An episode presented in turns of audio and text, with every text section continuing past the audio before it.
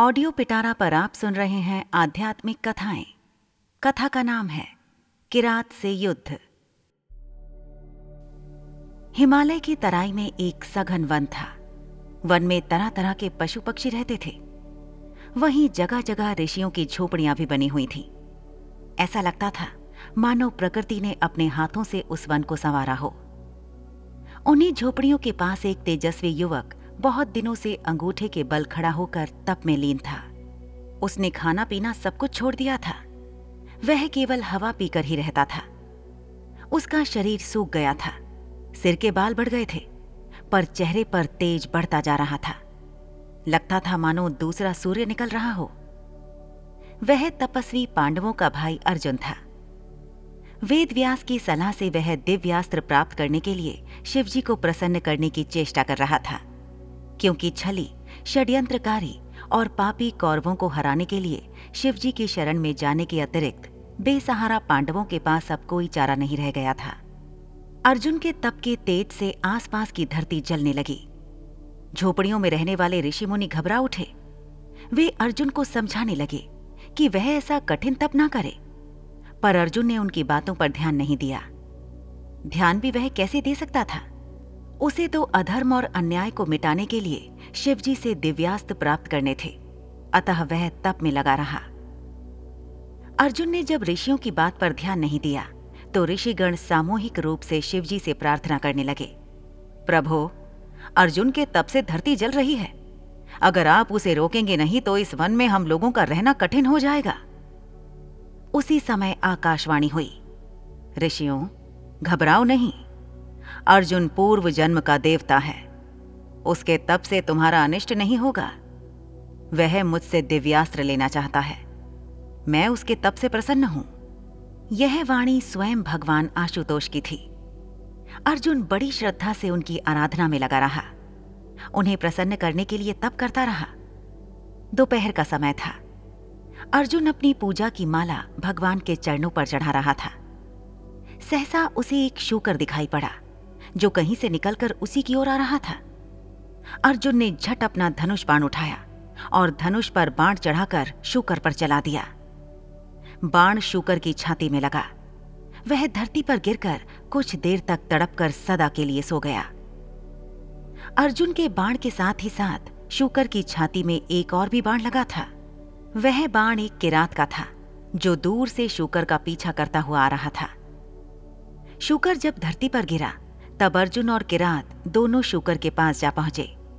अर्जुन ने कहा, शूकर की मृत्यु उसके बाण से हुई है। पर किरात ने उसकी बात का विरोध किया। उसने कहा, नहीं, शूकर की मृत्यु अर्जुन के बाण से नहीं, उसके बाण से हुई है। शूकर की मृत्यु को लेकर अर्जुन और किरात में विवाद होने लगा। दोनों ही एक दूसरे की वीरता को ललकारने लगे। बातों ही बातों में अर्जुन का क्रोध भड़क उठा। वह किरात पर बाण चलाने लगा।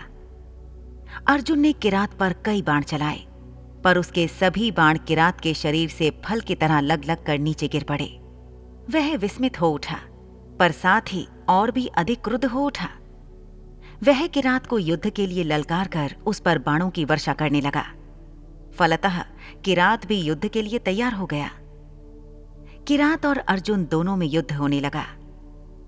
अर्जुन के पास युद्ध की जितनी कलाएँ थीं, जितने अस्त्र शस्त्र थे सबका उसने उपयोग किया, पर किरात का बाल तक बाका नहीं हुआ। यह पहला अवसर था, जब अर्जुन के बाण विफल हुए थे।